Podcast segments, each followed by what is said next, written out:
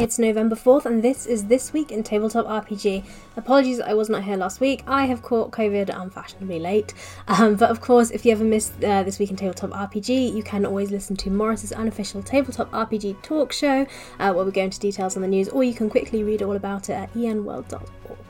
But anyway, moving on to this week's news, I have some new Dragonlance news for you. Scheduled to be released just next month on December 6th.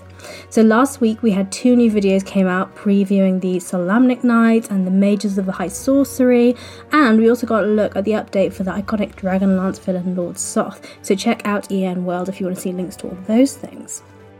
Free League have announced the imminent hardcover release of Cyborg, which is the cyberpunk spin off of the heavy metal RPG Mörk Borg.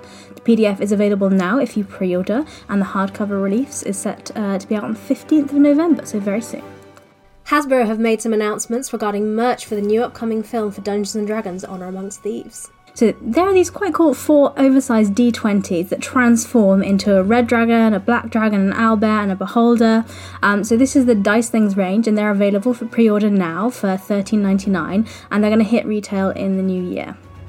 Have you been unable to attend conventions this year? Well, don't worry. Because Steve Jackson Games is ramping up for FNORDCon 6, which is a virtual, and it's next week. So the online convention will take place on Discord, Twitch, Tabletop Simulator, so it allows fans um, of Steve Jackson Games uh, to gather, you know, in safety and comfort of their own home to play games and do things like that. The event's kicking off on Friday, November the 11th, so next weekend at 5pm Central.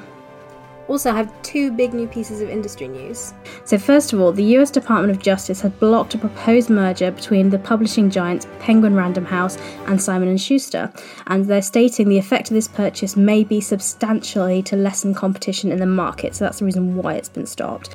The $2.175 billion acquisition was announced in November 2021, uh, and this will have an impact on us because both companies are involved in the RPG industry and they both got publishing agreements with Wizards of the Coast, uh, so we'll see how this plays out.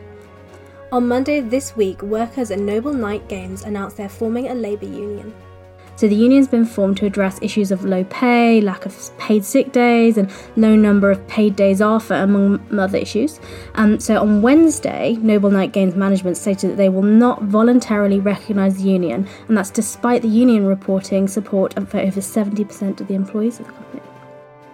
If you'd like to hear these stories discussed in more detail, you can listen to Morrus's unofficial Tabletop RPG Talk podcast, or you can read all about it on enworld.org.